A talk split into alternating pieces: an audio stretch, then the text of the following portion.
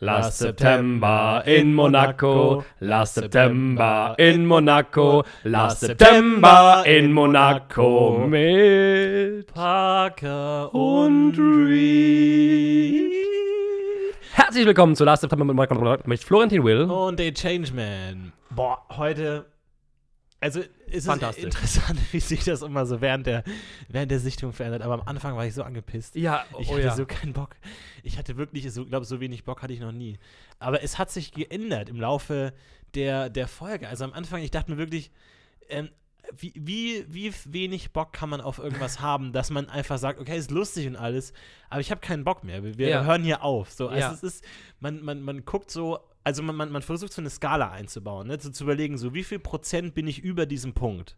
Wann, wann höre ich auf? So, wann gebe ich auf? Bin ich kurz davor? Oder kann ich noch viel mehr genervt sein, aushalten? Es ist ganz interessant, sich da selber zu beobachten, wie weit man gehen kann. Ich habe heute re relativ schnell einen Anker gefunden und zwar ist mir heute aufgefallen, dass Paige Fruchtohrringe trägt. In der ersten Szene trägt sie Kirschen.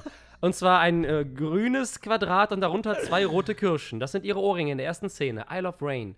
In der Folgeszene von Paige trägt sie eine Ananas als Ohrring. Das kann nicht sein, dass mir Das- das, noch nie aufgefallen das ist. ist mir auch nie aufgefallen. Und mal sehr Naomi- auf die Ohrringe. Und Naomi trägt äh, in der ersten Szene, der wir sie sehen, eine Art Tannenzapfen. Ich konnte nicht genau verifizieren, ob es wirklich ein Tannenzapfen ist. Es sah aber auch sehr nach etwas aus der Natur aus. Mhm. Leider trägt Paige am Ende keine weitere Frucht und bricht dadurch dieses Schema, was ich eigentlich sonst sehr gefeiert hätte. Sie trägt nämlich am Ende diese äh, in sich verdrehten Kreolen. Ja, oder es kann natürlich ein Hinweis sein, ne? also dass man hier symbolisch sagt, die Früchte, die natürlich auch irgendwie für eine Exotik stehen, für, für auch Gesundheit, irgendwie auch für eine, für eine Farbenpracht, für etwas Buntes im Leben, werden dann ersetzt durch diese Kreolen, was sehr Erwachsenes, was sehr Damenhaftes. Ähm, also vielleicht ist da so eine Art Pubertät durchgemacht worden oder so eine Art vom Kind zur Frau hin äh, entwickelt worden. Also Es- der Charakter, glaube ich, hat da auch viel Tiefe, in die man nochmal eintauchen kann. Das, an einer anderen äh, Stelle. Das finde ich gut. Ich kann aber kurz dazu noch sagen, das ist ein sehr guter Hinweis von dir, Florentin, weil sie die ganze Zeit ja dem Konflikt aus dem Weg geht, während sie die Früchte trägt. Klassisches Zeichen der Früchte, ja. Man geht den Konflikt aus dem Weg, man, man nascht lieber, ja. Das, das klassische Naschen. Ja? Richtig. Das sich ablenken, Traubenzucker, ja. Man, man, man sucht nicht das Mammut, ja, sondern man, man geht zu den Bären hin. Das ist ja eine klassische Vermeidungstaktik. Auch trotzdem schöne Wortspielerei mit Mammut und Bär an der Stelle, obwohl natürlich die Früchte Klar. gemeint sind. Natürlich. Aber tatsächlich, am Ende lösen sich die Früchte auf und werden zu den verdrehten Kreolen. Sie wird erwachsen, sie wird abstrakte Kunst, sie äh, versteht, dass es nicht mehr die Zeit ist, Kind zu sein, sondern Mhm. die Zeit, sich ihren Ängsten zu stellen. Sie trägt ja auch als einzige Frau äh, nicht die Haare offen, sondern Pferdeschwanz. Immer. Obwohl ich mir heute überlegt habe, ob ähm, jeder Zopf automatisch ein Pferdeschwanz ist oder was genau ein Pferdeschwanz. Ich dachte immer, ein Pferdeschwanz würde sich dadurch charakterisieren, dass man die Haare zusammenbindet und dann so ein bisschen weiter oben am Hinterkopf ansetzt, sodass der noch wie so, ein, wie so der Schweif von einem Pferd eben so, so noch so eine Kurve macht und dann erst, also dass potenziell ein Abstand ist zwischen dem Zopf und der, dem, dem Hinterkopf. Ist das so oder ist jeder Zopf generell ein Pferdeschwanz? Es auch? ist nicht jeder Zopf ein, ein Pferdeschwanz. Zum Beispiel kann man sich ja äh, Zöpfe flechten und an den Seiten hängen lassen. Genau, angenommen, du hast mit einem Haargummi ballerst einfach alle Haare zusammen in einen Bund. Ist es dann automatisch ein Pferdeschwanz? Ist auch kein Pferdeschwanz, es kann auch eine Assi-Palme sein. Das ist Mhm. äh, der auf dem Kopf befestigte äh, Haarzopf, der dann nach oben absteht. die Ananas auch genannt? Äh, auch die Ananas genannt Mhm. in Fachkreisen. Also der Pferdeschwanz ist schon am Hund Hinterkopf und äh, imitiert doch deutlich auch das Original eines Schwanzes äh, eines weiblichen Pferdes. Ein Pferdeschwanz Und eines männlichen Pferdes auch, aber ich wollte hier nur kurz äh, den Unterschied zum Genital klar machen. wie nennt man ein männliches Pferd? ähm, einen Hengst. Richtig. Ähm, aber ein Pferdeschwanz hat auch nicht unbedingt was mit einem Pony zu tun. Ne? Also die Begriffe hängen nicht zusammen. Also dass man sagt, weil ich dachte, die, die beim Pferdeschwanz ist, dass man dann auch noch so eine Strähne raushängen hat, die man dann so in den Haaren hat. Aber das ist, hat, hat nichts damit zu Das tun. Pony ist äh, das Haar, das die Stirn bedeckt. Einfach nur. Das muss äh, gar nicht. Äh, Aber das runterhängt. Normalerweise Genau, ist das, das- ja irgendwie hintergekämmt oder zur Seite, aber das hängt, wenn das runterhängt, ist. Warum kommen so viele Begriffe aus dem Friseurwesen von Pferden? Ich glaube, dass der Mensch sich sein Leben lang schon immer, was die Kunst äh, der Haare angeht, am Pferd orientiert hat. Eigentlich schon.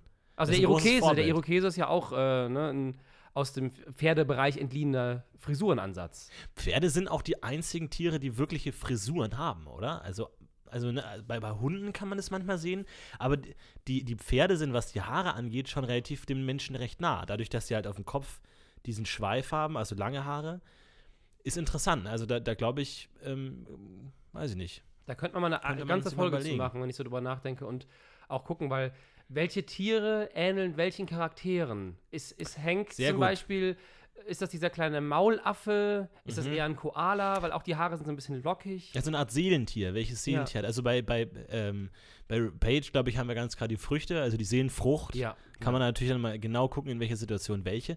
Aber anderen ist natürlich ähm, interessant, interessant zu sehen, ja. Ähm, äh, ich möchte ganz kurz mal in diese Diskussion komplett reingrätschen Ja. und einfach die, die heutige, die neue Rubrik aufmachen. Der Anschlussfehler der Woche. Sehr schön. Ich habe heute auch einen. Sehr gut. Der Anschlussfehler der Woche ist für mich die Szene, in der Hank äh, und Divya ineinander rennen. Und dann, oh, too much multitasking, bla bla bla, not enough looking where I'm going. Und da äh, ähm, packt sie gerade ihre Handtasche auf die Schulter und klemmt dabei eine Strähne ihrer prachtvollen schwarzen Mähne unter dem Träger der Handtasche ein. Aus Versehen. Aus Versehen, der ist dann Ah. so auf, auf Achselhöhe, äh, klemmt er dann so ein und schaut dann so nach äh, un, un, ihrem links äh, Mhm. weg. Und das sehen wir einmal in der halbtotalen und in der nahen, aber in der zweiten halbtotalen nicht mehr. Da bin ich. Da ist äh, diese Strähne hinfort. Also da bin ich ein bisschen überrascht, Hm. weil, also ich finde, das sind doch die Dinge, die man eigentlich erwartet von Royal Pains, dass sie nicht passieren. Eig eigentlich ist man das nicht gewohnt von Royal Pains. Das sind genau die Details, wo die Serie die ihre größten Stärken hat. Ähm, aber da war ich ein bisschen enttäuscht. Ich habe ich hab, ich hab keine Ahnung, ich glaube, ich habe da so ein, irgendwie ist das so ein Fetisch, glaube ich, dass ich immer auf die äh, Haare der Frauen achte, weil ich da immer die, das größte Potenzial an Anschlussfehlern sehe. Zum Beispiel auch, um bei dieser Paartherapie-Szene mit äh, Paige und Evan äh, fallen die ja beide hin, dann richten sie sich wieder auf und dann streicht sich Paige über die, die linke Wange mit ihrer Hand so einmal über die ge- gesamte Gesichtshälfte runter. Ab, also man, man denkt so, sie wischt sich Haare aus dem Gesicht, aber da sind überhaupt keine Haare. Da ist nichts. Also ich meine, einzelne Haare sind immer sehr schwer darzustellen Das auf, auf der. Leinwand. ne? Das kennst du Das selber. ich selber. Ähm, hat äh, Peter Jackson auch die Erfahrung gemacht bei der Szene, wo Gimli drei Haare von Galadriel geschenkt bekommen hat. Wie soll man das darstellen? Weil drei Haare sieht man nicht und du kannst ja schlecht die da irgendwie zwei mit ihren gepinschten Fingern da durch die Gegend fuchteln lassen. Ja. Deswegen lässt das Gimli nur erzählen. Das ist, ist gut Ähm, gelöst, aber das auch ist von gut Jackson gelöst, aber an der Stelle zurück zu Page, ne? Dass man da sagt, sieht man die Haare oder nicht? Oder ist es so ein Reflex, so dieses Overacting, dass du irgendwie so, wenn du aufstehst, die automatisch wieder äh, hinrichtest, ohne dass es jetzt vielleicht nötig wäre. Ne? Auch dieses die, irgendwie die, die Kleidung abklopfen ist ja oft auch reflexhaft und gar nicht, dass es notwendigerweise überhaupt gebraucht wird. Das stimmt. Es gleicht ja auch ein bisschen der Hinrichtung. Die beiden sind gefallen, liegen am Boden, haben die Aufgabe nicht bewältigt, die äh, Russell ihnen gestellt hat. Ja. Und jetzt möchte sie vielleicht einfach noch dieses, dieses Gefühl kennt man ja manchmal, wenn man sich so ein bisschen sauber klopfen will. Es sind wie Hunde, die du gestreichelt hast, die die Dominanz abschütteln möchten Genau. von einem fremden Besitz, äh, von einem fremden Menschen. Aber interessanter Punkt, weil ich glaube, viele ähm, Zuhörer haben sich 13 Folgen vielleicht gefragt, was soll denn eigentlich dieses Partyspiel bewirken im Therapiekontext? Warum zur Hölle machen die das? Gute Frage. Ähm, und äh, Bob gibt ihnen eine konkrete Anweisung. Ne? Lauft gemeinsam und make your points. Also argumentiert Mhm. weiter, während ihr damit lauft. Ne? Das, also das ist der klassische Arbeitsauftrag. Also die klassische Paartherapie, streiten, ja, aber wir machen nebenbei noch ein lustiges Spiel, dass ihr Mhm. einfach nur ein bisschen Spaß habt, während ihr euch streitet. Damit ihr lernt, streiten kann Spaß machen. Also ich, der therapeutische Ansatz auch nicht hundertprozentig klar Nee. und vor allem dann auch sehr unsachlich von ihm, als Evan diese, diesen Gag macht mit dem, Mit dem ähm, Stealing im Baseball. Stealing is a part of baseball, äh, was ja komplett unsachlich gibt, ist. gibt Russell ihm einen Daumen hoch. Gibt mit dem Hinterm Daumen Rücken. hoch, ja, was ja völlig falsch ist, weil es ja komplett unsachlich ist an dem Thema Es vorbeigeht. ist, es ist so ein Buddy-Moment auf einmal, der überhaupt nichts mit der Therapie zu tun hat. Also sehr unprofessionell. An der Stelle merken wir eigentlich, dass es ist gar nicht Russell, äh, Bob, dass Bob Ja, kein Bob. guter Therapeut ist. Völlig neue Erkenntnis nach 14 Folgen. Ich dachte eigentlich bis jetzt, das wäre der neue Sigmund Freund unserer Generation. ja. Na gut. Definitiv Wo nicht. ist dein Anschlussfehler? Mein Anschlussfehler der Woche ist beim Drogendealer. Ja. Mir ist heute erstmal aufgefallen, dass da sogar Geld drin ist in seiner Büchse. Hinten, hin, unten links liegt so ein gerolltes Bündel Geldscheine. Und ich habe die ganze Zeit gedacht, der verteilt die da so Rich Kid-mäßig so, aber anscheinend Mhm. nimmt er auch Kohle. Er kommt zu ähm, Cinco und Emma und möchte die Drogen überreichen. Die beiden haben kein Interesse. Und während wir auf Cinco schneiden, sehen wir ihn, seinen riesigen Kiefer im Anschnitt von Mhm. dem äh, Drogendealer. Und der öffnet in einem Take so den Mund einfach, mittendrin. Wahrscheinlich hat er was gesagt noch. Sieht total seltsam aus. Und dann schneidet kurz nach dem Mundöffnen die Kamera weg auf ihn und er hat den Mund zu. Aha. Also es, deswegen wirkt es auch so krass seltsam. Es gibt auch da diese, diese offensichtliche Szene, wo man, äh, ich glaube, Emma sieht, aber nur, weil Emma ist ein ganzes Stück kleiner als äh, Cinco? Und man sieht nur so die bis zum Hals von Cinco und Cinco sagt was, aber die Körpersprache sagt offensichtlich, dass er gerade nicht spricht. also er steht einfach nur da und ist einfach irgendwie wahrscheinlich durch Schnittproblematik, durch Voice-Over an der Stelle einen anderen Take genommen, dass er spricht. Aber interessant, ähm, wo wir gerade bei der Party sind, ich entdecke immer mehr kuriose Ich Gestalten auch. im Hintergrund. Es ist richtig geil. Also das ist wirklich eine Szene, die mir mittlerweile am meisten Spaß macht. Nicht nur habe ich den Typen verifiziert, der mit sich selbst spricht. Ich habe ihn wieder gesehen. Er, er tut so, als würde er mit jemandem sprechen, spricht aber einfach nur in die Luft. Und dann, wenn wir umschneiden auf dem Weg der beiden zu dem Boot, sehen wir, also wirklich, die, die Party ist ja eher in der Pool-Area zugange Ja. und dann gehen sie über diesen großen, äh, diese große Wiese zum ähm, Boot. zum Boot, ja, zum Hafen, zur An Anlegestelle, ja. Und dann sehen wir da noch mal so ein kleines, so, so ein äh, Sonnenschirm mit so Bänken im Kreis drumrum und so einem Tisch. Aber da ist niemand, nur Stimmt. eine einzige Person. Der telefoniert, Da ist ne? niemand. Nee, der telefoniert nicht, der trinkt gerade einfach was. Ah. Der steht und trinkt, ganz alleine. Finde ich großartige Szene. Vor allem, wir haben diesen Ausschnitt und die, die wird irgendwie zwei, drei Sekunden gehalten, diese Einstellung. Und in den gesamten zwei, drei Einstellungen hat er immer seinen Becher so in der Luft. Also die ganze Zeit einfach. Da ist keine Bewegung da. Er trinkt einfach nur die ganze Zeit. Das finde ich so schön, dass der alleine komplett abs abseits der Party ist und bei, dieser bei, bei diesen Bänken steht. Ich habe nichts dagegen, dass man bei einer Party irgendwie mal alleine ist oder so, aber dass er irgendwie sitzt und auf seinem Smartphone rumspielt oder so. Aber der steht, guckt starr in die Gegend und trinkt einfach durchgehend. Wo ich mir auch, Ex wo ich mir auch nicht weiß, ob da wirklich Flüssigkeit drin war oder ob man dem einfach gesagt hat, halt den Becher einfach so, jetzt drei Stunden lang, wir filmen mal nebenbei was, ma- mach du mal einfach dein Ding. Ganz seltsam. Also, Aber wie gesagt- gute Gestalten im Hintergrund. Offensichtlich kein Komparsen-Coaching am Set gewesen. Mhm. Ich habe äh, heute noch äh, zwei wichtige Themen. Ein Thema wäre Location. Da Ja. möchte ich gleich mit dir rumraten. Und ein Thema ist, ich habe eine Theorie, und mit der werde ich kurz anfangen, über Parker. Folg, Ja. pass auf. Äh, abgesehen davon, dass Parker als Ohrringe Traumfänger trägt auf der Party, was Ja. mir noch nie aufgefallen ist, die trägt zwei riesige Traumfänger im Ohr. Aber hat, hat sie dasselbe Outfit an wie bei äh, Baker in the Nein, Beans? die hat ein ganz Nee, anderes. ne? Die hat diesen fetten Neon. Neon-Orangen, ne? Ja, und sie hat genau. auch neon-orange Traumfänger in den Ohren. Ich weiß nicht, warum mir die noch nie aufgefallen sind, weil die sind riesengroß. Diese klassischen Ja, doch, indianischen äh, Traumfänger. ich hatte das eher so als, als Kreolen abgetan und Nee, habe da gar nicht näher drauf geachtet. Das sind aber deutlich, okay. deutlich diese, es hat genau diese Traumfänger ähm, äh, Form. Also Ja. ne, diesen Kreisen drin. Wie, wie so ein Spinnennetz, ne? genau, dieses Mhm. Spinnennetzartige. Also wirklich dieses ganz klar indianische, aber nur in einer Farbe. Also nicht in den Naturfarben und diesen Sachen, wie man es sonst kennt. Also Mhm. schon modisch. Und sie, die Szene, wenn Emma und Cinco auf das Boot kommen, sehen sie ja Reed und Reed, Reed und Ja. man hört das alles, deswegen habe ich kurz Oh, gewartet. sorry. Sieht man ja Reed und Parker. Ähm, Reed nimmt den flüssigen, äh, den, den äh, vaporisierten Absinth zu sich Ja. und Parker steht vor ihr. Und Parker wartet die ganze Zeit und guckt sie an im Hintergrund, während Cinco und Emma reden, auch der Drogendealer. Die guckt die ganze Zeit dazu. Und dann kommt ja Emma dazu. Ich habe das Gefühl, Parker möchte Reed umbringen. Sie beobachtet die ganze Zeit ganz klar, wie lange dauert es noch, bis diese Frau umkippt. Ja. Und dann kommt Emma und sie spielt ganz schlecht dieses, oh, ist sie irgendwie, hat sie jetzt Probleme? Ist she like in trouble? Die fühlt sich so ertappt. Ah, vielleicht stimmt das auch gar nicht mit dem She always does this. Dieser ganze Scheiß. Eine Zeile, über die wir uns schon mehrfach gewundert haben. Vielleicht hat sie wirklich was in den Absinth gemischt, irgendwie äh, Kerosin oder so, sodass die Dämpfe giftig werden, lässt sie ohnmächtig werden und, und versucht dann abzuwickeln. Nee, nee, das passt schon, das macht die immer so. und weißt du auch warum? Hm, nein. Parker möchte immer befreundet sein mit der Nummer 1 auf Snarkhampton. Und da Reed vom Reed Thron gestoßen wurde, muss sie weg. Sie muss weg, Emma ist die Neue. Nicht schlecht, aber warum stirbt Reed dann nicht? Sie ist, ihr geht's ja wieder gut, wenn Hank eintrifft. Also sie. Es hat anscheinend nicht geklappt, ihr, ihr Mordversuch. Wahrscheinlich wollte sie, nachdem ähm, ähm, Reed umgekippt ist, sie auf eine andere Art und Sowas. Weise noch umbringen. Vermutlich nochmal mit Bath Salts äh, eine Spritze Nochmal. rein, Ja, irgendwie mit Ja. einem schweren Lampenständer auf den Kopf schlagen. direkt, ja. Das Typische, was man Oder ins Wasser werfen, einfach so Oder Kiel holen werfen, oder sowas. Ja, über die Planke gehen lassen. Haben wir schon mal darüber gesprochen, wie unsinnig der Ausspruch von Parker ist zu Cinco? You will, ruin, you will ruin the boat, du wirst das Boot ruinieren? Ja, auf jeden Fall, das habe ich mir auch schon oft gedacht. Ich habe mir Kurz, überlegt, kurz zu, zu so- Szene. soll ich es ansprechen? Ähm, ne, also äh, äh, Cinco dreht durch, ja, fuchtelt mit seiner Signalpistole rum und alle kommen an Deck gerannt und Parker schreit, you'll ruin the boat. Ja. Hör auf damit. Ja. Ist natürlich kompletter Schwachsinn. Wie kann er mit einer Signalpistole das Boot ruinieren? Ja. Ich sehe es nicht. Ich dachte mir auch schon, dass es sehr seltsam Ich glaube, das ist einfach so ein reflexhaftes ähm, Ding, ohne dass es wirklich Sinn ergibt, dass man einfach sagt, ja, du, du, du machst, machst es kaputt so. Oder ne? es geht tiefer und sie hat Angst vor der Aufmerksamkeit, die durch die Signalpistole an Bord kommen kann und ihren ganzen Plan. Vielleicht hat sie noch eine Möglichkeit, Reed auszuschalten. Aber eigentlich müsste sie sich darüber freuen, dass alle an Deck gehen, weil sie dann alleine mit Reed, mit der immer noch betäubten Reed, die noch auf dem, ja. im Innenraum ist und könnte da eigentlich zugreifen. Stimmt, vielleicht hat sie aber Angst tatsächlich einfach, dass, äh, wenn jetzt draußen noch jemand verletzt wird, dass die Polizei kommt und dann wirklich da richtig Ja, aufgeräumt und gecheckt wird. Ja.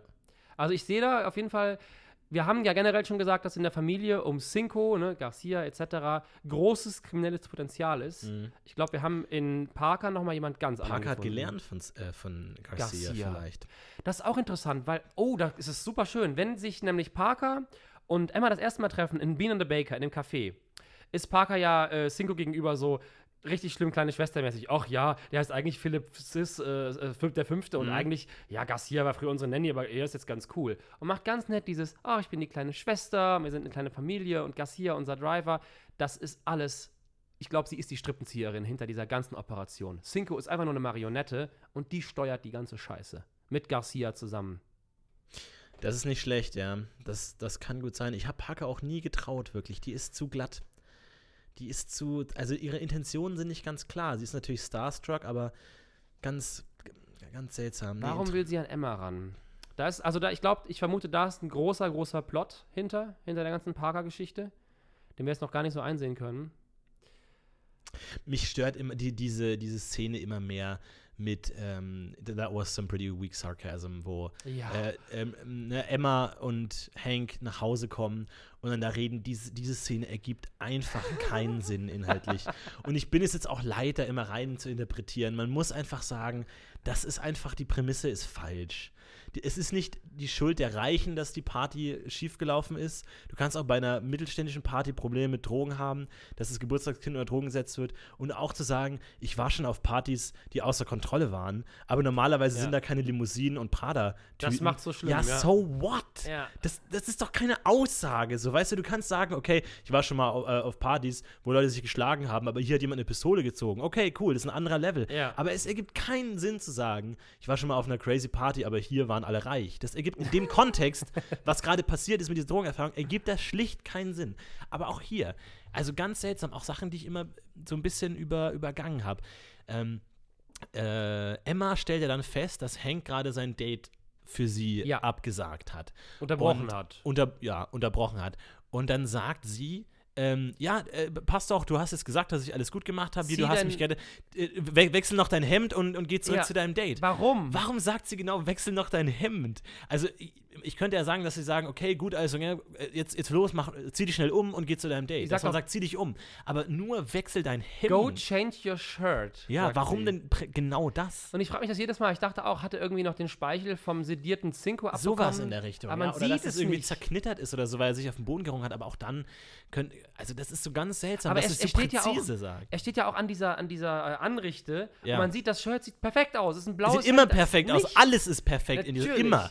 Also das ergibt wirklich keinen Sinn. Also ist es so ein, ist das vielleicht so ein versteckter modischer Hinweis irgendwie so? Ja, geh noch auf dein Deck, wechsel noch kurz deine Schuhe und dann ab ins Date. So, das finde ich auch eine gute Art, irgendwie da nochmal so einen modischen Input zu geben, so von wegen. Es- Emma kennt sich ja aus. Es würde passen, weil Paige zum Beispiel hat an einem Tag, am ersten Tag, zwei verschiedene Outfits an und zwei verschiedene Fruchtohrringe. An einem, an einem, also wer wechselt denn am Tag, an einem normalen Tag mal zwischendurch ein Outfit? Machst du das manchmal, ein Outfit wechseln? So, ach, jetzt immer eine andere Auch Hose jetzt aber die Bananen, die glaube ich kommen besser. und das. Sakko jetzt noch zum, zum auf Toilette gehen. Oh ja. ja, nee, Ra Ranitzky hat das ja gemacht. Marcel Reis Ranitzky beim, beim Lesen von seinen Büchern hat er sich mal einen Anzug angezogen. Das fand er halt geil. ach was. Und Karasek hat, glaube ich, auch immer, immer extra noch die Schuhe angezogen, weil die hatten so Riten für sich. Aber in der Welt gibt es keine Riten. Die sind einfach alle wahnsinnig. Ach, die wechseln geil. einfach mitten am Tag nach dem Essen. Oh, oder Paige ist noch so kindlich, dass sie sich beim Spaghetti-Essen immer so einsaut, dass sie mittags immer die Klamotten wechseln muss. Kann gut sein, jeden Mittag einfach weil immer. Evan hat seine Klamotten nicht gewechselt. Ja, oder es ist halt war, war so eine Art Arbeitsoutfit, ne, dass sie da irgendwie keine die Ahnung. haben doch den Job abgesagt an dem Vormittag. ja. Und Evan zieht hat die gleichen Klamotten an bei der Paartherapie wie morgens beim Treffen mit Hank. Der wechselt die Klamotten nicht. Nie. Schwierig. Lass uns mal ganz kurz. Also, ne, ich, ich versuche mittlerweile immer so rauszukriegen, was, was, was uns die Serie sagen will. Was ist da dahinter? Was, was, worum geht's eigentlich? Und eine Szene, Ui. die mir dabei immer wieder ähm, ins Auge sticht, ist die Szene, als Divya ähm, äh, Je- Jeremiah erwischt. wie er telefoniert mit Viviana. Und dann entspinnt Ja. sich dieses Gespräch, dieses, ähm, ja, äh, ähm, Naomi ist jetzt in so einem Forum und äh, kriegt da ganz viel Feedback und ganz viel Glückwünsche. Und dann sagt er so von wegen, ja, ist es denn die richtige äh, Art? Um äh, zu äh, ermutigen. mut- ermutigen, ja, gibt's, äh, ermutigen ist doch immer gut. Und dann entspinnt sich dieses Gespräch, dass er sagt, ja, ermutigen ist gut, aber lass nicht deine Gefühle in den Weg deiner Arbeit stellen. Mhm. Was soll das? Was soll dieses Gespräch? Also, das, dieses Gespräch ergibt im, im, in der Handlung der Serie überhaupt keinen Sinn, dass Jeremiah sie so ermahnt, ähm, hey, pass mal auf, wir sind hier Ärzte. Klar, manchmal kann man sich mit seinen Patienten irgendwie auf einer emotionalen Ebene verbinden, aber lass das nicht deine Objektivität Ein äh, Trüben, äh, sagt trüben. er ja, ne? Klaus. Also, ja. Was, was soll das? Das hat keinen weiteren Effekt, die, die, die, diese Ansprache. Es ist ja nicht so, als hätte Divya einen Fehler gemacht oder würde Divya, Divya will ihn nur ermutigen. Und, und dann Divya sagt dann auch so, ähm, ja, es ist, ist gar kein Problem, positiv zu sein, Genau. optimistisch zu sein. Dann Ja. ist er auch so ein bisschen geschlagen und gibt sich so zufrieden damit. Ja. Also was, was Ich- soll uns das sagen? Also ich glaube, die Serie ist nicht besonders gut geschrieben, muss ich Ja. jetzt sagen. Ja. Und ähm, ich glaube, was die wollten ist äh, etwas. Oh, ich habe noch was gleich zu Divya, fällt mir gerade ein, zu, und zu den Frauen. Äh, die wollten aufzeigen, Jeremiah kann nicht mit Frauen umgehen und hat Schwierigkeiten, menschliche Gefühle zu lesen. So ein bisschen das Asperger-Ding, was ich schon mal vermutet Ja, habe. ja, genau. Ne? Und Divya ist super optimistisch und hat gerade ein Kind bekommen und ist total happy und ist halt noch auf diesem Hormonschub unterwegs. Mhm. Und das wollen sie, glaube ich, ein bisschen sagen. Sie ist, es gibt zwei, zwei Arten von Ärzten. Einen, die emotional sind und dann vielleicht auch ein bisschen zu weit manchmal gehen, aber das sind die guten Ärzte. Ja. Und dann gibt es die, die sehr analytisch und sehr, sehr gut sind, aber denen es manchmal ein bisschen an Emotionalität fehlt, weil er würde nie an Naomi rankommen. So. Das verstehe ich schon, Die aber das verstehe ich, aber ich verstehe nicht, warum man das genau da platziert, dieses Gespräch. Das ist ja, also wo, das führt ja zu nichts. Richtig, aber irgendwann. das kann man einfach abtun damit, dass die Serie wirklich nicht gut geschrieben ist. Absolut. Also ich meine, Divya macht ja sogar das Richtige, nur weil sie so above and beyond geht für ihre Patientin und sie auch mal so besucht, ohne Ja. dass es jetzt sagt, äh, ich untersuche dich. Wer freut sich nicht? Genau, und dann mal bemerkt, oh, du, du, du kochst ja mit, mit Kupferpfannen und sowas. Also nur dadurch, dass sie sich äh, auch auf einer persönlichen Ebene mit ihr anfreut, kann sie letztlich das Rätsel lösen. Also Divya hat ja da recht. Also in der, in Ja. der Moral der Serie hat sie den besseren Entwurf eines, eines Arztes als Ja. Jeremiah, der gar nichts macht. Aber auch gerade an der Stelle, dass ähm, er, er erwischt wird, wie er gerade mit, mit Viviana äh, sich verabredet und dann entspinnt sich dieses Gespräch, du bist nicht emotional genug irgendwie. Ich finde das, das, äh, das hat mich immer so ein bisschen gestört. So dieses, ich dachte immer, das wäre ein Handlungsstrang, der nicht noch irgendwo weitergeführt wird. Oder ist es dann Mhm. so in, in, in dieser Prostitutionsding, dass, dass Divya denkt, oh, er ist so kalt, dass er auch nur über Prostituierte irgendwie eine Form von Körperlichkeit irgendwie. Also ich, ich habe immer nicht verstanden, wo, Ja. worauf, wo, auf welchen Konflikt uns das bringen soll als Zuschauer, wo das, Das- jetzt hinführt. Das weiß ich auch nicht, vor allem, weil sie auch erzählt, dass er das letzte Jahr ein Riesensupport für sie war. Weil ganz Ja. offensichtlich ist der Vater ihres Kindes ja weg. Mhm. oder- oh, interessante. Oh, wer es ist, gibt kein, wer genau, ist Sashis Vater? da komme ich nämlich jetzt auch gerade zu. Divya hat ein Kind und keine Männer in ihrem Leben eigentlich, außer Hank und Jeremiah. Ja. Hank vögelt mit Charlotte und ist anscheinend ja auch sonst eher so der, der Single-Bachelor-Typ. Jeremiah ist auch so der Single-Bachelor-Typ, nur ohne Frauen die ganze Zeit und jetzt taucht eine Frau auf einmal auf. Der einzige Mann, der irgendwie noch bei Divya ist oder in, ihrem, äh, in ihrer erweiterten Aha. Nähe, Ist sie eifersüchtig? ich glaube, sie ist auf eine Art und Weise eifersüchtig, die sie selber gar nicht kennt. Interessant. Dann ergibt es noch weniger Sinn, ihm Richtig. vorzuwerfen, er ist zu unemotional. Also hm, schon. komisch, aber ja, kö- könnte man sagen an der Stelle. Auch, ne, wir haben ja schon ein paar Mal angesprochen, wie seltsam es ist, dass sie da so viel wissen will zu diesem Date und was ist da los. Und dann auch mit Hank spricht, als wäre der jetzt irgendwie, keine Ahnung, wäre der kurz davor, irgendwie ein Alkoholproblem zu haben, so von wegen, oh, er, er verhält sich ganz komisch, Ja, ich muss mit dir reden, Ich so weiß nicht, wer von. euch beiden geheimnisvoller geworden ist. Ihr redet nicht mehr mit mir. Ja, Oh. genau, eure ge beiden Geheimnisse sind mega lame. Ja. Komplett. Also der hat ein Date. So, wow. Das ist für eine Serie, in der es darum geht, dass Leute Drama äh, erleben, ist das gar nichts. Also ganz seltsam, aber ein, ein interessanter Gedanke. Da würde man natürlich auch mal in die Vorgeschichte von Divya reinschmökern müssen, Ja. wie, wie dieses Kind überhaupt zustande gekommen ist und wo das herkommt. Aber interessant. Das ist die Frage, weil sie ja auch eine lange Geschichte hat. Sie konnte nicht schwanger werden, das erzählt sie ja alles. Sie hat ja quasi Naomis Leid selbst erfahren Ja. und dann ein Kind bekommen. Und anscheinend ist keine von diesen beiden dummen Spasten darauf gekommen, ein Kind zu adoptieren, sondern beide ohne Ende diese Hormonscheiße gemacht, was ich auch wirklich verwerflich und dumm finde. Aber auch da Jeremiah sehr herzlos, während sie diese Geschichte erzählt, sagt, ist, äh, grätsche er mit dazwischen, oh, ich muss das Blut abnehmen, wir sollten jetzt lieber keine Geschichte erzählen. Er ist auch wieder nicht emotional. Er ist nicht emotional, was eigentlich, wo man sagt, okay, sie versucht ein Kind zu kriegen und die Ärztin hat genau dasselbe durchgelebt, Ja. dass ich auch lange kein Kind kriegen wollte. Das kann man schon mal erzählen, so von wegen, ja, ich habe es auch irgendwann geschafft Ja. und so.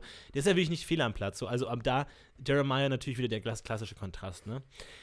Worum geht's in der Folge? Ich stelle mir immer wieder die Frage, was ist das Überthema?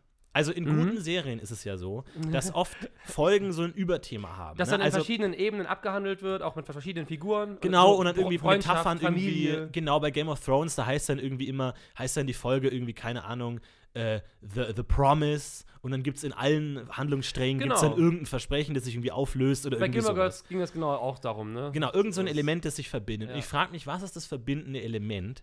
Und ich möchte jetzt den ersten Punkt Ja. anführen, oder, oder, oder ein Thema, das behandelt wird in der Folge, ist ähm, die Idee des Reparierens. ja. Des Reparierens. Ja. Weil ich habe mir nämlich überlegt, wir, wir, wir, wir kehren ja Charlotte immer so ein bisschen unter den Teppich. Sind nur so, die ist, die ist doof, die ist nervig, die ist nicht Mhm. Cool, die hat keinen fixing. Stil. Ähm, aber ist denn, ist denn ihr Einwand berechtigt? Also ich versuche mich da mal in, emotional in sie hineinzuversetzen. Sie trifft da diesen Typen, irgendwie es, es, es läuft gut, es ist total romantisch, sie küssen sich an der Veranda und so, alles ist cool, mehr Übersicht, toll, super gut. Und er schlägt vor, hey, willst du nicht eine Augenoperation machen? Ich habe das immer so ein bisschen äh, abgeschmettert als, ja, komm, jetzt bitch nicht rum, du kannst einfach Nein sagen.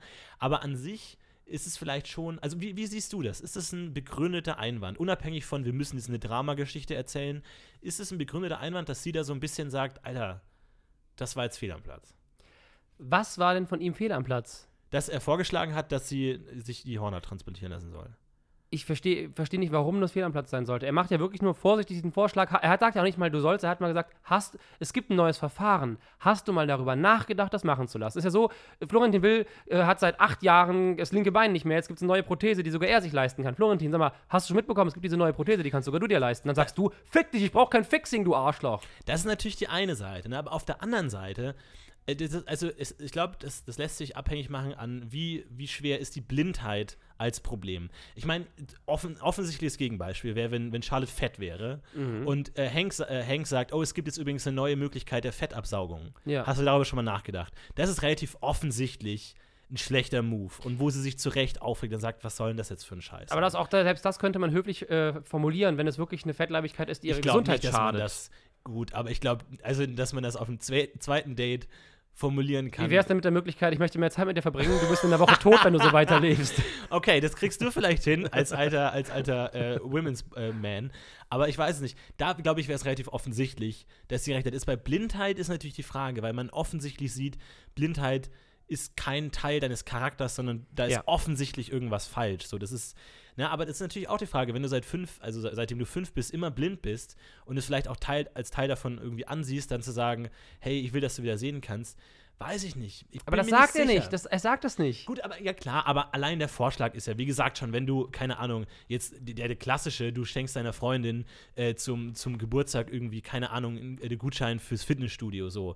Damit sagst du ja auch nicht, du bist fett, aber es ist das- natürlich ein implizites Ding. Das geht natürlich nicht schon ist klar. sehr ungeschickt. Das ist sehr ungeschickt, aber jetzt auf der Ebene, wenn du halt Mhm. sagst so, ne, ich weiß es wie gesagt nicht. Ich, ich, ich bin auch deiner Meinung an sich. Ich versuche aber immer mehr, mich da reinzudenken, ob das, also ob dieses, dieses Ding des Re Reparierens, du lernst Menschen kennen und beim zweiten Date, das erste, was du machen willst, ist die Person zu reparieren und zu sagen, hey, du wärst noch besser, wenn Aber- du sehen könntest. Aber wir wissen auch gar nicht, ob es das zweite Date ist, ne? Aber ja, wenn es das zweite Date wäre, wäre. es ist immer noch in Monaco. Ja, genau. Ne? Und ich weiß, weiß nicht, wie lange die in Monaco sind. Das Ding ist halt, ich finde trotzdem, sie reagiert zu stark dafür, weil selbst wenn es natürlich ein bisschen verfrüht ist, sowas zu sagen, ich glaube, er meint es einfach nur gut. Der ist so verknallt in die Frau.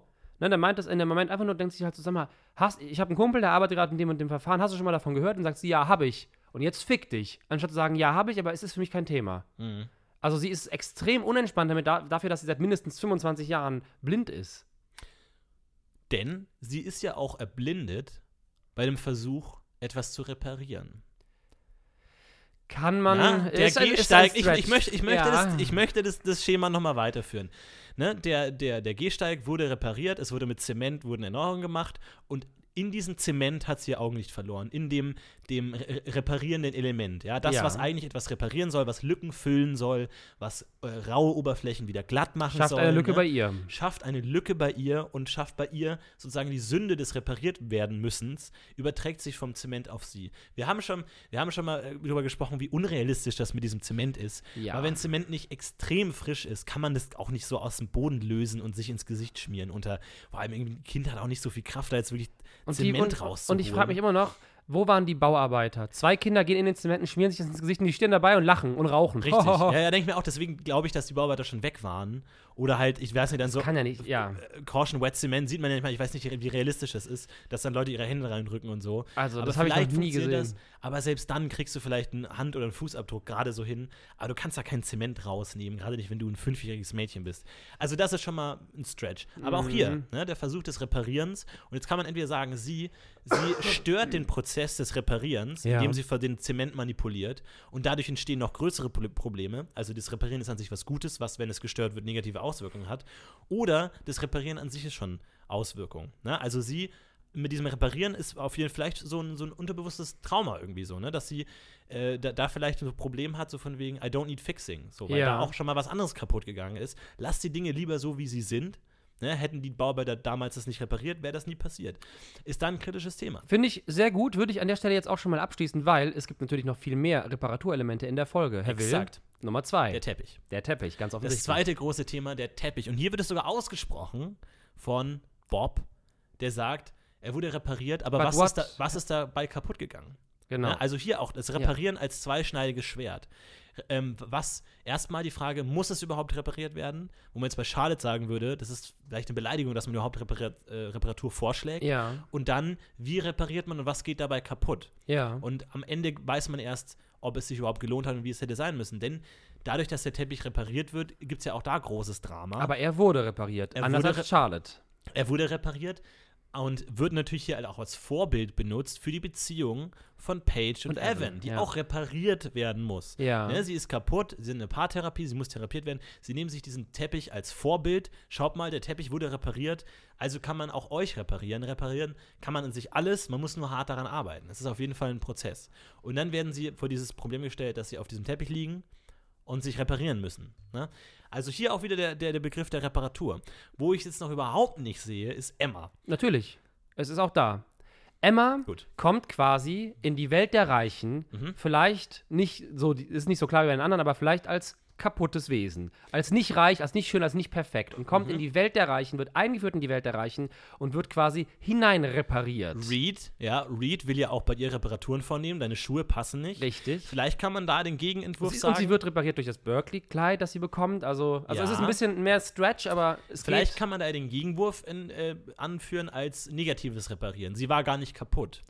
Und Ja. sie vielleicht, also sie wirkt vielleicht als vollständiges Subjekt. In einer kaputten Gesellschaft wirkt sie kaputt. Ja. Und die kaputte High Society versucht sie zu reparieren, was aber eigentlich nur ein, ein, eine Bewegung ist, um sie weiter in diese, in diese korrupte, sumpfige, reiche Welt abzudrängen, Also obwohl ihr- sie eigentlich schon perfekt war und eigentlich werdet- gar nicht Reparatur bedürft hätte. Ja, genau. Das ist eigentlich wie wenn du einem Kerzenständer alles, äh, alle Kerzen äh, abschlägst, alle Halterungen, um Mhm. ihn halt äh, schön ähm, zwischen die anderen Gläser zu stellen. Also die, die Ecken und Kanten verliert sie sozusagen, Genau, ich habe ja. ein bisschen, ich habe den das, das falsche Objekt benommen, aber genau, Ja. es ging ums Ecken und Kanten abschleifen.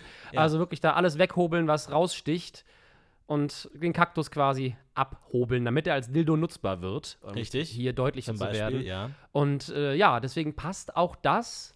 Es ist nicht ganz so schön, wie viele andere Serien das hinbekommen, aber äh, großartige Leistung an Herrn Will, erstmal hier diese Parallele zu finden, weil Mhm. sie funktioniert. Als Überthema, ich we- weiß nicht, man muss doch mal ein bisschen gucken. Und man muss natürlich auch sehen, wie sich das Ganze weiterentwickelt. Ne? Ja. Auch, ne, I didn't see that coming. Ja. Charlotte kommt zurück. Sie versuchen auch ihre äh, Beziehung zu reparieren. Sie ging ja, Ja. kaputt, sie ging ja zu Bruch. Und sie versuchen es jetzt nochmal. Sie versuchen, ist vielleicht nicht der Begriff des Reparierens vielleicht falsch, ist eher sowas wie ein Neubeginn oder ein zweiter Versuch, wo sie auch in der Badewanne sagt, walking away now would be a lot messier than Than first time. time. Was ich immer so einen ganz seltsamen Satz finde. Der, Absolut. der auch in dieser romantischen, also sie sind beide nicht so für die Romantik geboren, habe ich das Gefühl. Hank sticht mit seiner äh, Transplantation und mit, mit seinem Scheiß äh, irgendwie bei 160 km/h durch die Gegend fahren und so. Völlig falsche Themen für so eine Badewannenszene. Ja. Wo ich ganz ehrlich gesagt, ehrlich gesagt nicht wüsste, worüber man in der, in der romantischen Badewanne-Szene reden sollte. Also ich war noch gar nie in der nicht. Situation. Keine Ahnung, äh, ob man da über. Ich kann, was äh, machst du in deinem Urlaub so? Also in, in äh, äh, Gespräche in Badewannen habe ich Mhm. tatsächlich schon äh, erlebt. Und ich kann sagen, dass das ähm, in Beziehungen immer total entspannt ist Mhm. und immer super unentspannt ist, wenn auf einmal ein Thema an, anfängt, worüber du vielleicht keine Lust hast zu reden oder dass es voll anstrengend wird. Ja, du man kann zusammen, schlecht fliehen. Du kannst nicht weg. Das ist das Schlimmste, was passiert. Und Es ist mir ein Ah. einziges Mal auch nur passiert, dann saß ich in der Badewanne, dann kam so ein Thema, wo ich halt dachte, oh nee, das wird auf jeden Fall ein Streit, weil der stand auch, auch an der Streit. Aber ich dachte, das wird jetzt nicht passieren. Das wird jetzt nicht in dieser. Doch. Und das war so unangenehm, weil du bist nackt, du bist im Wasser zusammen und alles ist total entspannt. Und dann kommt dieses. Das ist eigentlich, das ist, glaube ich, fast der, die schlimmste Art zu streiten. Ja. Weil du auch so. Du bist in so einem intimen Moment. Und du bist auf einmal auch so eng zusammen. so ne? du, eng- kannst, du kannst keinen Abstand halten. Du kannst keinen Abstand halten von der anderen Person. kannst dich nicht wegdrehen irgendwie. Na, also es ist echt. Und du kannst auch gar nicht richtig streiten, weil du natürlich versuchst, viel vorsichtiger zu sein, ja. weil du keinen Bock hast auf so ein. Das, es funktioniert in der Situation nicht. Es ist einfach so unangenehm. Ja. Von wegen Das Fixing. ist eine schöne Szene eigentlich. Das könnte man mal umsetzen. Also, das, so ein Streit, dann könnte man auch so mit dem Wasser spielen. Das Wasser ist am Anfang glatt und dann immer mehr Vibration. Und am dann besten so, Whirlpool-Bad. äh, Ja, genau. So, dann spritzt das Wasser raus und so und dann Schaum. Gar nicht schlecht. Finde ich eigentlich ganz cool. Ähm, Alex, der Biking Guide, muss auch repariert, Ja, werden. Hank repariert ihn. Hank baut auch eine Trage für ihn. Ist ja Hank als Arzt, sein, sein Handwerk ist ja das Reparieren an sich. Ne? Sowieso. Das ist ja das, was die Serie und auch macht. Divya und ähm, Jebediah reparieren, obwohl da man ja sagen kann, ihr Reparaturversuch ist vielleicht fehlgeleitet, weil eigentlich übersehen sie das eigentlich Relevante, die, die Kupfertöpfe. Ne? Also doch eine andere Art der Reparatur. Aber sie schaffen es am Ende ja. Und ähm, Jeremiah versucht und möchte gerne äh, Viviana reparieren. Stimmt, ja, mit Im Immigration, ne? Also es ist schon ein sehr, helfen, wenn ja. man- wenn man es sehr breit sieht, kann man alles drunter fassen. Ja. Aber es ist definitiv nicht so schön, wie viele andere Serien es machen. Hitler wollte ja auch eigentlich Polen auf eine Art reparieren. Ne? Also man kann da auch natürlich Der Reparaturkrieg sollte es ja erst genannt werden. Richtig. Wenn das so schnell eingewandert, da wurde es der Blitzkrieg. Detail. Naomi mit ihrer Geschichte mit dem. Magazin. Ne? Sie hat mit Ja. dem Magazin so viel Geld verdient, dass sie sich das Haus kaufen Ja. konnte, in dem sie aufgewachsen ist. In dem, nein, nein, sie ist da nicht aufgewachsen. Ja, das ist nämlich meine Frage. nein, nein, sie ist, sie ist nicht da aufgewachsen. Ihre Mutter war Housekeeper. Genau, genau. Und deswegen dachte ich mir nämlich, ist das nicht eine Logiklücke, weil du, du, du wächst ja nicht in einem Haus auf, wo deine Mutter arbeitet. du bist vielleicht mal da. Aber warum, also ist es, hat man dann so eine emotionale Verbindung zu dem Haus, in dem deine Mutter als Housekeeperin arbeitet? Also es gibt natürlich die Möglichkeit, dass die Mutter, weil das so, so reiche Leute waren, da auch gewohnt hat. Das gibt es ja auch. Ne? Ja. Wirklich so richtiges Angestelltenverhältnis und äh, dann auch ihre, mit ihrem Kind da gewohnt hatten, dass sie vielleicht so ein kleines Haus daneben anhatten oder im Garten. Aber das erfahren wir alles gar nicht. In Amerika gibt es das, also öfter schon in Serien und irgendwelchen Geschichten gehört, dass es das wohl noch eine Zeit lang gab oder auch immer noch gibt, diese Angestelltenverhältnisse. Und vor allem, für wen hat sie denn gearbeitet? Also, das ist ja Wer das hat da Haus gewohnt? von Jeremiah, ne? Oder von. Nein. Nee, ach Quatsch, ihr Haus. Das ja, ist ihr sorry, eigenes sorry, Haus. ja, ja, sorry. Sie und Greg Ah, äh, ja. wohnen da. Von wegen, was übrigens äh, Ja. Location und Häuser angeht. Ähm, wo befindet sich Jeremiah, wenn er mit Divya redet? In allen Szenen. Wo sind die? Und Im Hin- Jeremiah mit. Pass auf, erst, erste Szene. Mhm. Erste Szene, er telefoniert mit Viviana und Divya kommt hinten durch die Tür rein. Neben der Tür ist ein blauer Bildschirm, auf dem so Wasser dargestellt wird. Ja. Genau der gleiche blaue Bildschirm ist auch in Hanks Zimmer und direkt daneben ist auch eine Tür, aber es ist ein anderer Raum, glaube ich. Andererseits, es ist total seltsam. Ich habe jetzt mal ein paar Sachen geachtet. Es kann nämlich sein, dass es alles der gleiche Raum ist. Das würde überhaupt gar keinen Sinn machen. Vielleicht haben sie es einfach so gefilmt. Jeremiah sitzt vor einer großen Landkarte und telefoniert mit Viviana. Links durch die Tür kommt Divya. Links neben der Tür ist der blaue Bildschirm. Gegenüber der Landkarte ist ein Fenster. Hinter dem Fenster steht ein Billardtisch. Ja. Das ist Raum 1. Die beiden Aber, unterhalten aber ist sich. es nicht dieser, die, die, ein Teil des Wohnzimmers? Weil Divya Ja. läuft er dann raus und begegnet dann. Hank. Ganz genau. Und das ist der gleiche Raum, in dem Mhm. sich später Hank begegnet. Das ist aber auch der Raum, in dem Hank offenbar wohnt, weil er führt Charlotte rum. Emma wohnt da. Da ist direkt die Haustür, wo die Berkeley-Kleider reingebracht ja, werden. Ja. Wieso hängen die da rum die ganze Zeit? Weitere, das ist die Location 1. Warum sind die, die ganzen, den ganzen Tag da? Das heißt, die, die, die Hypothese ist, dass Jeremiah und Hank zusammen wohnen. Dass die alle da wohnen, aber warum? Oder dass die da arbeiten, aber wenn die da arbeiten, warum ist Emma da, die ja offensichtlich da wohnt? Ja, was macht Divya da? Ne? Genau, was macht Divya da? Ähm, es geht noch weiter. Später gibt es einen Raum. Also es gibt auch im Hintergrund in dem gleichen Raum ein Fenster, das ist so äh, rundkreuzförmig, diese Rosenblüten, wie, ich weiß Ja. ja. glaube ich, ne? Diese, diese gotische Form. Mhm.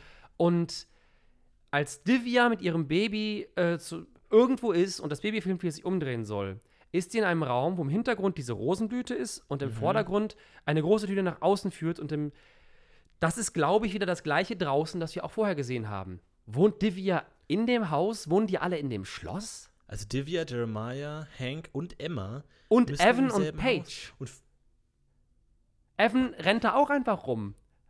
Stimmt, Evan ist, genau, Evan ist da als Charlotte, als, als Hank Charlotte das Haus zeigt, ist Evan auch anwesend. Was machen die Paige alle haben wir da da? aber nicht gesehen.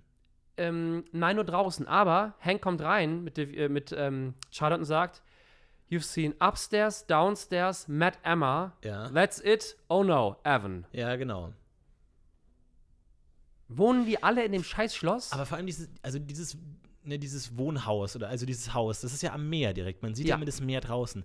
Aber in diesen Establisher-Shots, wo man immer zwischen Szenen hin und her wechselt, wo man dieses Schloss sieht und dann mit dem Hubschrauber drüber fliegt, da ist kein Meer in der, Äh, in der direkten Nähe. Genau, ich glaube, das Meer ist da. Die, die fliegen nämlich immer so über das Ding drüber, dass man diese riesige Wiese davor sieht und dieses golfähnliche Ding. Ja. Und ich glaube, direkt dahinter ist das Meer. Das könnte sein, weil ich habe mich immer gewundert, dass die, das Haus, das sie im Establisher zeigen, nicht zu dem passt, was man danach sieht. Ja. Also auch vom, vom Design her, es sieht wirklich aus wie so eine Burg oder so ein Schloss. Ja. Und dann sind wir in einem ganz normalen, zwar großräumigen, zwar luxuriösen, aber dennoch normalen bürgerlichen Haus. Also es ist Ja. ganz komisch. Und auch, auch dieses ganze Billardtisch und Sonnenschirm und alle Sachen und Möbel, die da draußen stehen, sieht man in den Außenaufnahmen alle nicht. Man sieht die nicht und außerdem regnet es ja in der ersten Szene so krass. Ist Ja, dumm, genau. dass die alle da draußen stehen, die Sachen. Also niemand, aber die haben ja auch Kissen da draußen liegen auf diesen Bänken. Ja. Das wäre alles durchgenässt. Also es ist ganz. Das, Das ist wirklich wahrscheinlich einfach seltsam, schlecht ne? gemacht. Da müssen wir auch einfach die Personenkonstellation klarer vor Augen haben, wie Divya und Jeremiah und Hank zusammenhängen. Die sind ja Kollegen, arbeiten alle als Ärzte irgendwie Ja. in dieser Art Hank Med oder whatever, Hank Lab, was auch immer. Bullshit. Ähm, mit Evan auch, die vier, das sind ja so die vier Ärzte. Aber dass die alle im selben Haus wohnen. Und warum wohnen Komisch. nur die da? Wir sehen nie irgendwelche Angestellte, Putzfrauen, Mitarbeiter. Wir sehen nur diese Leute. Und alle Türen sind immer offen. Hm. Außer die Haustür. Und das ist das Absurde. Wir sind dann da drin und Charlotte kommt mit dieser fetten Limo an, muss diesen ewigen Gang entlang fahren. Aber Garcia klopft an der Tür und ist sofort im Wohnzimmer.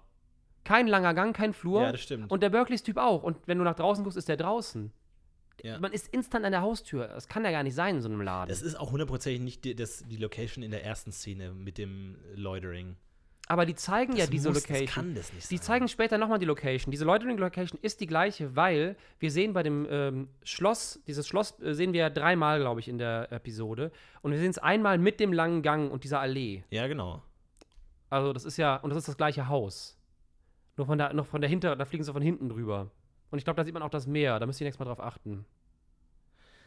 Aber das, das ergibt keinen Sinn, weil das ist doch offensichtlich ein Wohngebäude, das ist doch keine Ich- Klinik. ich- ich oder glaub, ich weiß, warum- Wir, wir dachten noch immer, dass dieses Schloss die Privatklinik ist. ich aber- glaube, ich weiß auch, warum es keinen Sinn macht. Das macht, glaube ich, keinen Sinn, weil die halt im Studio gefilmt haben und das Ding nur von außen benutzt haben. Ne? Das ja, ist also, das, das ist aber schon sie haben es halt aber die Frage nicht. ist, wollen sie zwei verschiedene Locations Nee, es- erzählen es muss oder die- ist es eine? Es ist wie mit dem Leuchtturm.